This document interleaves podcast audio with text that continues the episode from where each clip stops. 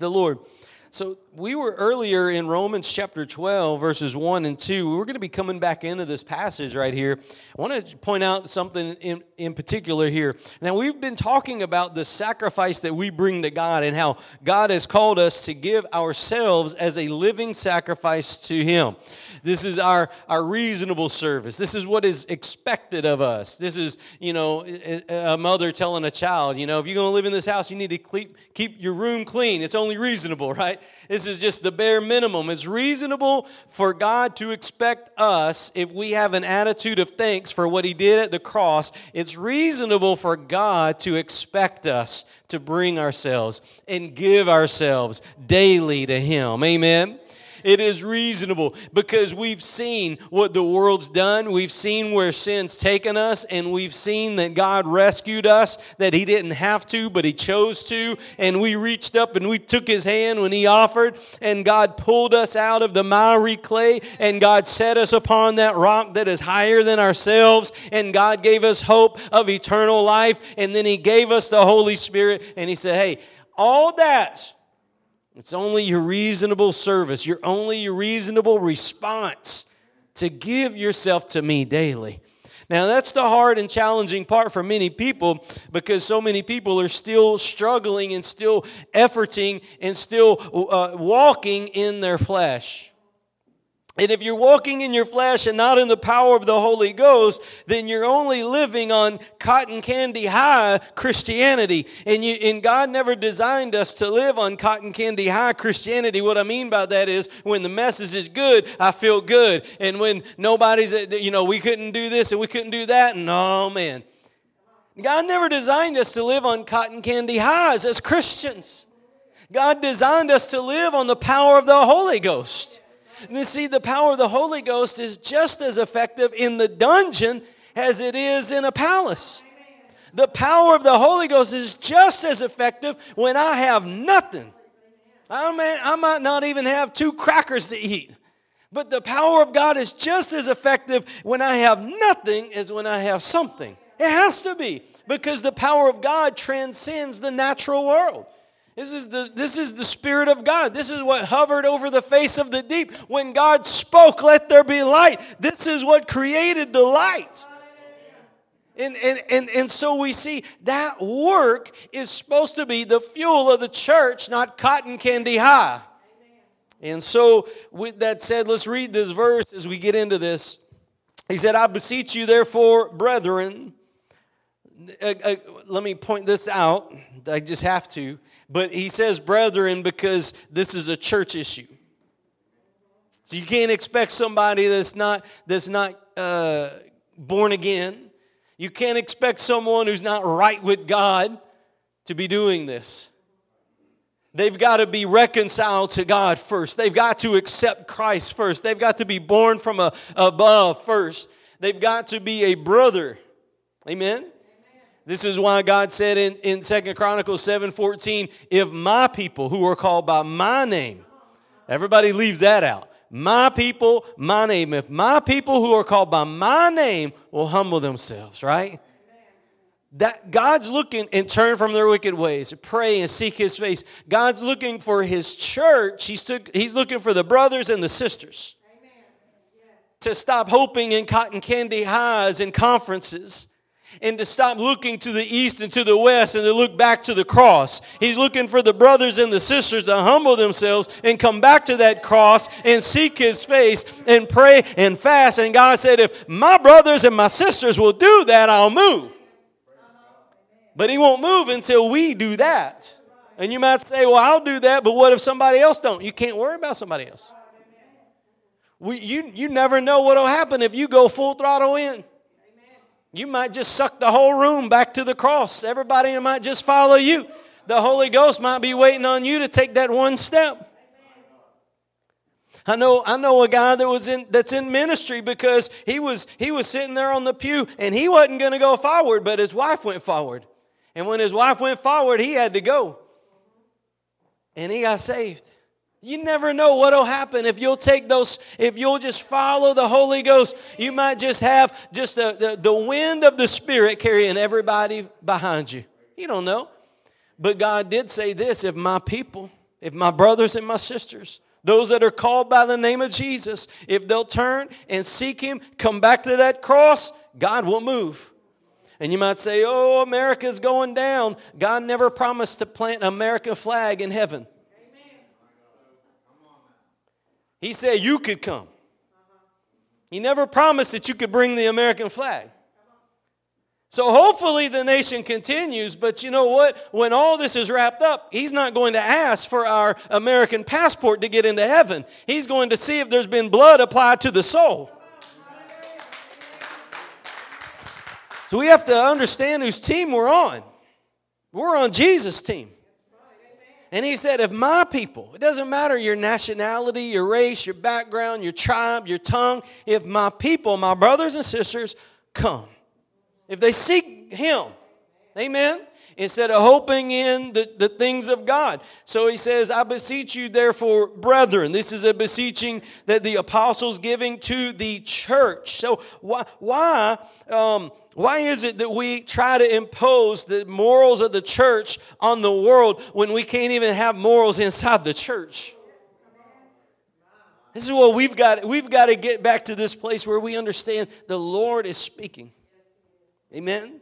He's not speaking subjectively like, hey, if you want to have a, um, just an awesome time, you know, uh, spend a little bit extra, get a little bit extra. It's not like that. It's not like that with God. He says, you are His. And, and the apostles beseeching you by the authority vested in Him by God. Amen. Now, now are there apostles today? Sure, people that start churches, you look at them in an apostolic way, but there was only a few that were hand selected by Jesus. Paul being the last. Now, watch this. He said, I beseech you, therefore, brethren, by the mercies of God, that you present your bodies a living sacrifice, holy, acceptable unto God, which is your reasonable service. I don't have to, I, I, am not waiting on someone else to do something for me in order for me to give God what he deserves. It, I, can't, I can't hinge my Christianity on why somebody didn't give me what I needed. I, I, I can't. That's not acceptable. What is acceptable is me giving all in a holy manner to him. You, can't say, well, well, nobody ever did this and nobody ever did that. And if somebody would have, you know, helped me do this, then I might have been able to do that. But you know what? We've got the Word of God. You've got the Spirit of God. You, you know, God charged Sodom and, and, and, and they didn't even have a Bible. Sodom was destroyed for disregarding God's Word. They didn't even have a Bible. We have the Word of God.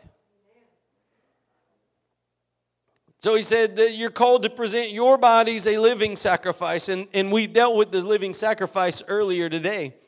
But the living sacrifice is, is supposed to be perpetual and continual. It is God's desire that you bring a continual sacrifice to Him, not relying on what you did three days ago.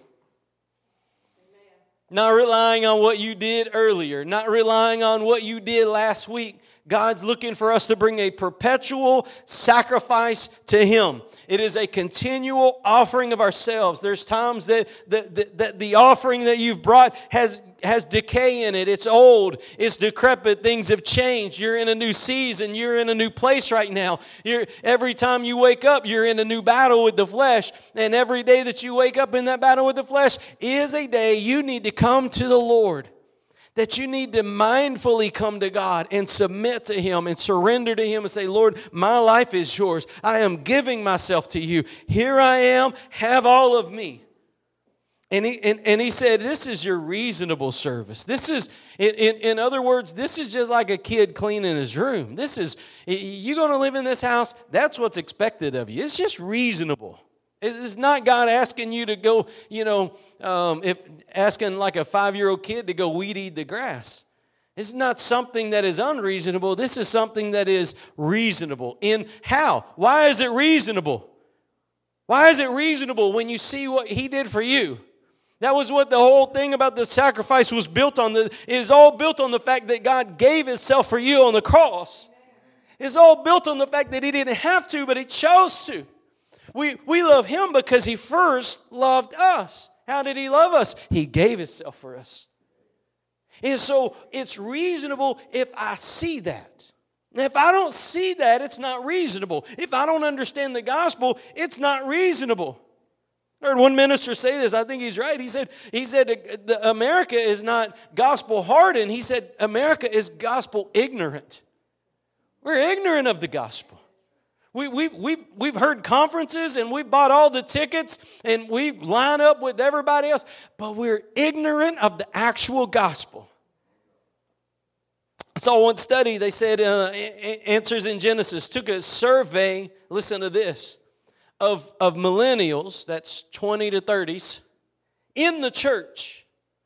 In the church, 70% of them said, All you have to do to go to heaven is be a good person.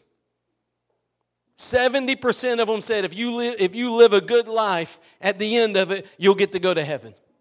70% of churchgoers. Uh, so I put before you, we're gospel ignorant. Nobody in their right mind that thinks if you just live a good life that you'll go to heaven can understand that verse. It's only reasonable when you see what God did for you.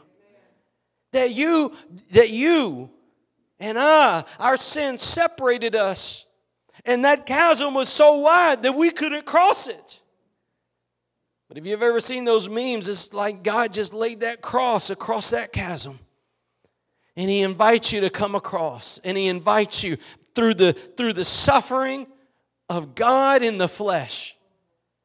That he chose to do it. He didn't have to, but he chose to.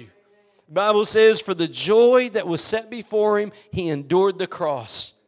Despised the shame, but he endured the cross. For what? For the joy set before him.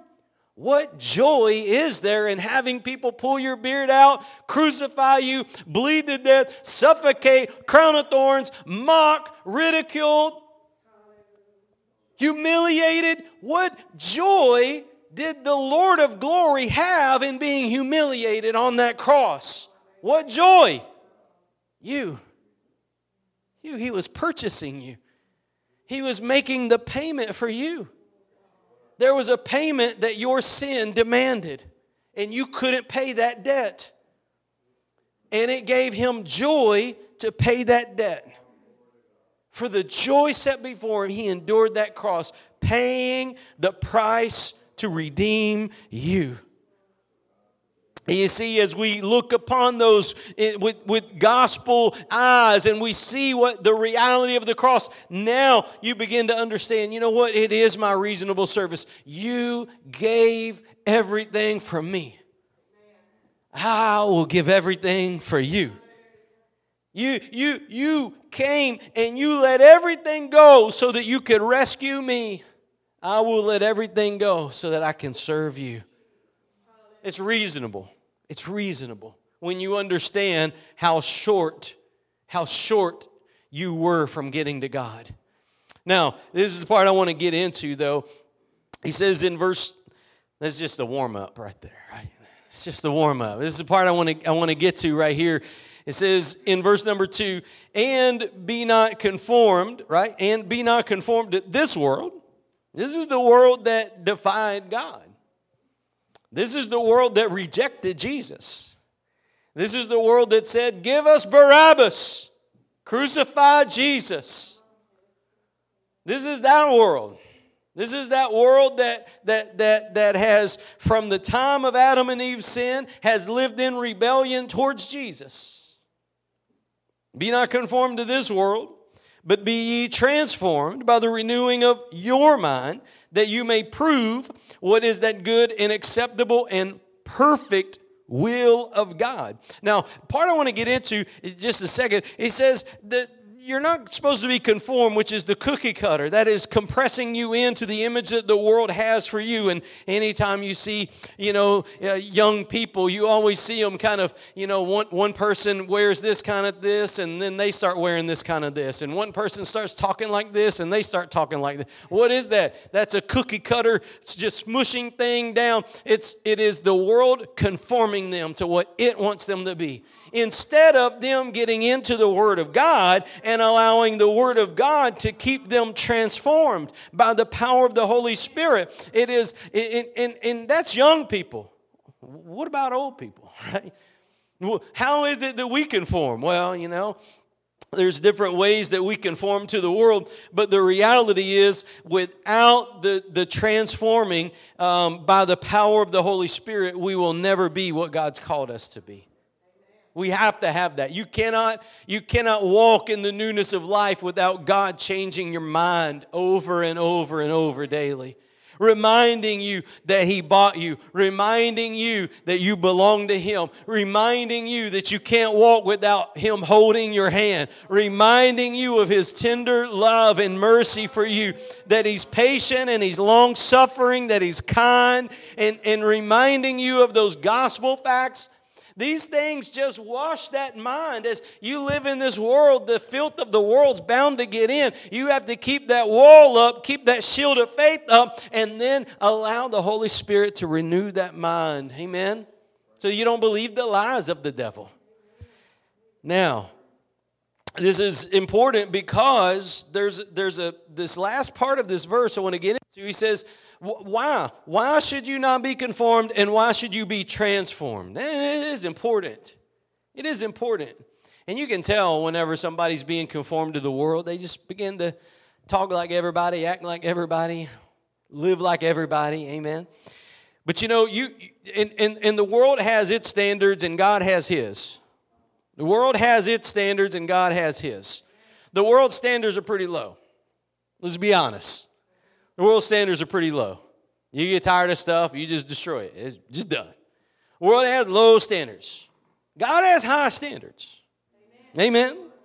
Now, you you you are not going to bend God's standards down to an acceptable level to where you can be intermedi- intermediator between the world and heaven. You, you, you're not going to bend God's standard down. What you're going to do is make your own. God's standards up here and it don't change. His, his standards are unchanging because he's unchanging. He's the same yesterday, today, and forever. He never changes. We love to shout that, we love to sing that, but when it comes to God's holy standards, whoo, we back off of that. But God never changes. God, you know, He never changes. He intended marriage to be between a man and a woman. He's never going back off that. He said it's wrong to murder. He's never going back off that.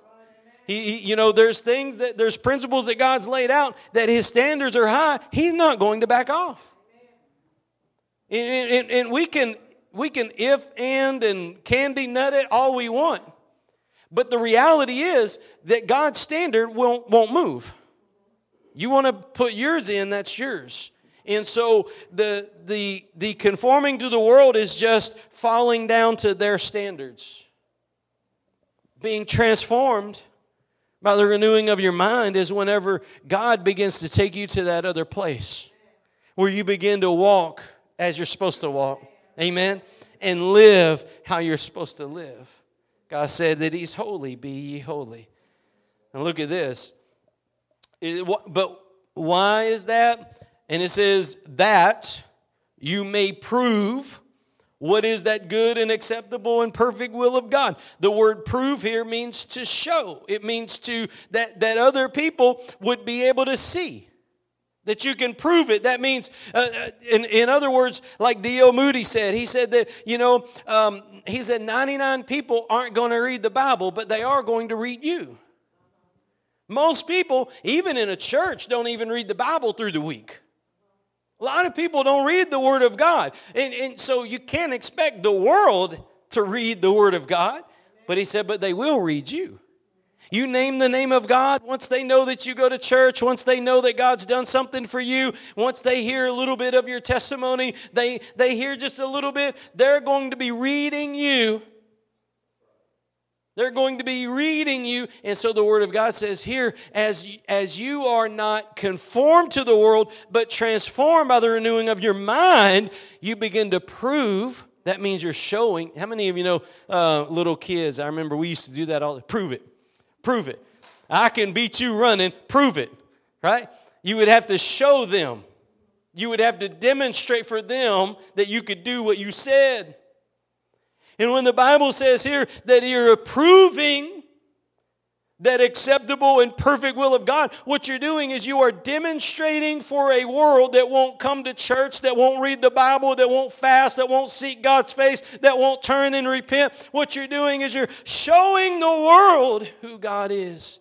You're showing the world His holiness. You're showing the world His goodness. You're showing the world His patience and His mercy. As the fruit of the Spirit begins to flow through you, it is touching other people's lives. And they are, they may not pick up a, a, a Bible in, in, in book form, but they'll read it in living form. As Paul said over in Second Corinthians chapter 3, he said, You are a living epistle not written in the tables of stone, right? You, you are a living epistle written by the hand of God. God took you out of the clay and He changed your life. He put you on solid ground and He breathed the Holy Ghost upon you. He gave you the power to live a holy life in an unholy world. And now he says, now prove it to the world. Show the world. Walk in that newness of life. Be transformed by the renewing of your mind. Let the power of God come upon you daily. There's nothing stopping us from seeking God daily. There's nothing stopping us from going and tearing before God and being endued with a fresh anointing from God before we go about our day. Nothing stops us from doing these things. And he said, do that and prove just like a, a, a little, think about two seven year old boys, right? I'm faster than you, prove it. Okay. That's what, that's what we do. And that's what God's calling you to do. He's, he's calling on you to prove what is good, that, what is that good, acceptable, and perfect will of God. Now, the word perfect here is important to understand something. The word perfect here, it, it, it doesn't mean narcissistic perfect. It doesn't mean narcissism. It means complete. It means that you've, you've come to that place God wants you to be. Now, that's big. That's big. Now, you may not be all that God wants you to be tomorrow, but you can be all God wants you to be today. And that's what's important. Allowing God to perfect you daily, allowing God to bring you to the place that you need to be today, not holding anything back from Him, coming with a heart of full surrender, a heart of full willingness to go wherever He leads, a, a, a heart to, to go where God says go, to stop when God says stop. It's like whenever God brought the nation of Israel out of Egypt, He had the, the pillar of cloud by day and the fire by night. Well, God's looking for us to do the same thing, that, that He's our God. Amen? So, proving uh, what is the good and, and, and, and, and, and an acceptable and perfect will of God. That's what I want to look at. How do you prove, how do you demonstrate what is perfect? God's not looking for you to, to, to, to, to be narcissistic, like I said. Let me show you something over in Galatians chapter 3. Paul taught over here, just a couple of pages over. If you'll travel with me over to the book of Galatians, chapter 3. Now Paul here is, is dealing with some Judaizers. Y'all know what Judaizers are? Right? The Judaizers try to get the church to come back under the Old Testament. The old, the Old Testament. We are in the New Testament. Jesus said this cup represents the blood, right, of the New Testament. The Testament in the Bible is uh, just like a will that goes into effect when the testator dies. And when Christ gave his life on Calvary, he brought in that new covenant. That's why the, the, the, the, veil of the temple was rent from top to bottom. That's why there's no more Levitical priest. That's why God established a new, a, a, a new covenant. And, and, and yet, they, they lived in a time where there's this transition, but there's an interesting aspect to this I want to, I want to touch on. In, in Galatians chapter 3, verse 1, I want you to look at something here. Oh, foolish Galatians, who has bewitched you that you should not obey the truth before whose eyes Jesus Christ has been evidently set forth, crucified among you. Now, there is some bewitching going on, and the, the, the bewitching is, is, is a, a, a, practice that was ungodly, that was, you know, worthy of, of, of, death. But the bewitching there is just trickery. It's beguiling. It is, um, that's what witchcraft is, by the way. It's just, it's just manipulation in, in an ungodly way. And these people were manipulating the children of God. And how were they manipulating the children of God? They were, they were, they were telling them that Jesus was not enough. They were telling them, look, it's cool that you believe on Jesus, but you need to go back under the law so you can be right with God. But what makes you right with God is what Jesus did on the cross. He's my righteousness. He fulfills the name of God, Jehovah Sidkenu. The Lord is my righteousness. It is not about what I bring to the equation, it's what He did at Calvary. He's my righteousness. I don't have any outside of Him, but I've got to get in Him to receive that. Are you with me? I can't stand on my own. He's my righteousness. Now, a lot of people you can look at it and be like, yeah, he's my righteousness. I don't have to do anything. Yeah, he is your righteousness, but you better run to that strong tower. You better run and find yourself at his feet. You better run and, and submit and surrender to him because he is your righteousness. You can't, you can't still be you. You've got to be crucified unto him. Now, watch this. He says in verse 2 This only would I learn of you. Received you the Spirit by the works of the law or by the hearing of faith? How did you receive the Holy Ghost? Did, did, did you stand on your head for the Holy Ghost? Did you tithe for the Holy Ghost? What did you do for the Holy Ghost? He said it was by faith. By faith is what he's implying. And, and, and so, look, and he's saying that's how you started. And, and anybody that's read the book of Acts can see that because all they did was they obeyed Jesus. They believed what Jesus said. He said, Tarry in Jerusalem till you're endued with power. They tarried. Nobody went and cut their grass that week. Nobody went and, and tended their garden. Everybody went up into that upper room and they waited and they waited and they waited and they waited. I don't think they were playing Monopoly. I don't think they were playing video games. I don't think they were talking about the weather. I think they were waiting. I think they were anticipating.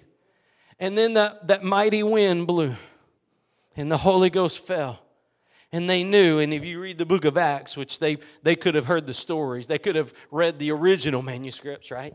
They, but but if you'll see the story that, that the, the church did not receive the holy ghost through works but it was the hearing of faith and they believed. And everybody through the book of acts received the holy ghost the same way. Paul said you received the, the, the holy ghost since you believed he didn't know anything about it, so Paul told them. They heard it, they received the Holy Ghost, and began speaking in tongues. Right there. Peter, same way when he was preaching at Cornelius' house. Watch this. Paul's, Paul's setting this up for a purpose, and, and that, that purpose is what we're talking about specifically. He said, This only what I learned of you, received you the Spirit uh, by the works of the law or by the hearing of faith. Listen to this. Are you so foolish? Having begun in the Spirit, are you now made perfect by the flesh? Now, this is what I want you to see. God calls us to prove His perfect will. God calls us to live a holy life, not conform to this world, giving ourselves as a, as, a, as a sacrifice, a living sacrifice to our Jehovah. And that's reasonable.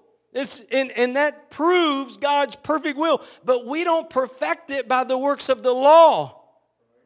It's by the Spirit that these things are done. It is not about our effort, it's about our surrender.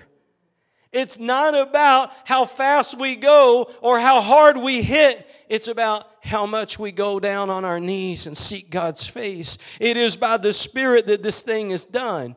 God will compel you by the Spirit to do one thing this day and another thing that day. God, Jesus said that the Holy Spirit, when He said, He says, just like the wind. You don't know where He's coming from, where He's going. You just know when He's there. And when somebody's led by the Spirit of God, you don't have to dictate where they eat at McDonald's or whether they eat at Burger King. It is not about those types of things, but it is about surrendering and submitting your life to the influence and the hand of God and being obedient to Him. It is not by the works of the flesh, but by the Spirit, listen, that we perfect this thing that we can walk in where God wants us to walk, that we can prove that will of God that He's talking about. It's so important to see this. It is not about the works of the law, it is not about what we bring to the table. It's about how we surrender ourselves to God by the Spirit and allow the Holy Spirit to do what is necessary in our lives. You know, there's times that, that, that the Holy Spirit will tell you, you know, that you need to go and, and, and, and make this relationship right. Maybe you slam the door on somebody before you go down and pray and you do your time of studying or reading or whatever. The Holy Ghost will just bring some conviction and say, hey, you know what? If you're going to grow, and we're not talking about narcissistic perfection, right? We're talking about God bringing you to that place of completion, that place of maturity. And I'm going to show you that in just a second. Just hang with me. But as, as you come to that place of maturity and the place that God has for you to be, you don't achieve that by the works of the law, but just by being obedient to the Spirit of God. It is about you following the Lord and saying yes when the Holy Spirit leads. Not being, you know, like Zacharias, right? And so he has to mute you. But it is about being obedient to the Lord, just like Mary did. Be it unto me as you say, Lord. You want me to go over there? Okay, Lord. You, you, you, want me to do this? Okay, Lord. Be it unto me as, as you wish. And, and that, that following the Lord by the Spirit, you'll begin to prove. You'll begin to prove that perfect will of God. People will begin to see that, that maturity, that aspect of the Holy Spirit upon your life where there's nothing lacking. You might say, well, how can I get to that place? By God's grace. It's not you. It's not your fuel. It's not your effort. It's the Holy Ghost. It's about you living full surrender. Again, it's about you being a living sacrifice. God's called us to that place where we are living sacrifices, right? Now, let me show you just one, one more place, if you will. Uh, turn with me to Ephesians chapter 4. Ephesians chapter 4. This is for the for the the part right here that I want to get to, Ephesians 5, chapter 4, verse 11, is where we see this, this thing about the fivefold ministry. And sometimes people say, you know, um, you know, the gifts of the ministry for this and the gifts of the ministry for that. But really and truly, the gifts of the ministry, the fivefold ministry, are for the perfecting of the church. It, it, it is about getting the church to the place that God wants the church to be. We started this off in Romans 12, and, and, and I kind of harped on that issue for a minute because God said, in, in, in um, through Paul, He said, I beseech you, brethren, right, by the mercies of God. He was, he was charging the church to come up to this standard. Amen. It's not the world standard to get to, it's the church's standard to get to so that the world can see the will of God proved. Amen. So, this is the job of the fivefold ministry. This is what the Lord gives us the fivefold ministry for. This is here we see. He said in, in verse 11, Ephesians 4, verse 11, and He gave some apostles and some prophets, some evangelists, some pastors and teachers for the perfecting of the saints for the work of the ministry, for the edifying of the body of Christ. And we'll stop right there just a second, but just to show you the reason that God gave us apostles. The reason that God gave us the, the, the prophets and the evangelists and the pastors and teachers, the reason He gave us these is to mature the church, to strengthen the church. That we, it says that to perfect the saints for what? so that we can get our picture on the wall? Why does God want you to grow so that the pastor gets a notch on his belt?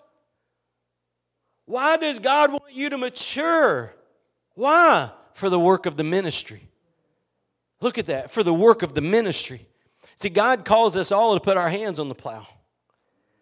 You, you may not be an evangelist in, in, in a third world country, but you can be an evangelist in your home. You can be an evangelist to your neighbor or a coworker. You can be an evangelist to one of your family members. You can tell the world of what God's done for you. Evangelism is just simply telling somebody what Jesus did for you. You don't have to memorize that. Oh, let me see. Hang on, church gave me this card. I need to read this. Well, step number one, step number two, step number three. Now, you want to be an evangelist, just tell somebody what Jesus did for you. That's what God's looking for. And, and, and as the fivefold ministry unfolds and we begin to grow, it's for the perfecting of the saints. For what? For The work of the ministry. What is the work of the ministry? All these, all these statements beget other questions. What is the work of the ministry? Souls. Souls. So I want you to see that there's, a, there's this golden chain through this system. God has a reason. God's not, God is not calling you to be a, a, a living sacrifice just so He can say, Yeah, look at that one. God's called you to be a living sacrifice unto Him so that He can continue to perfect you, so that the world can see the effect of the Holy Ghost in your life so that you can be an effective witness on the, on the uh, evangelism field, so that God can use you to bring other people into the kingdom of God. It is not about you just spinning like a top and everybody saying, Woo, look at that one spin, but it is about you, look, being influenced by the Spirit of God Amen. and proving who God is, proving the will of God to the world a world that, that doesn't know God. Look, again, I'll just share this with you. Answers in Genesis, which is a healthy ministry. They have a survey, millennials, which is 20 to 30.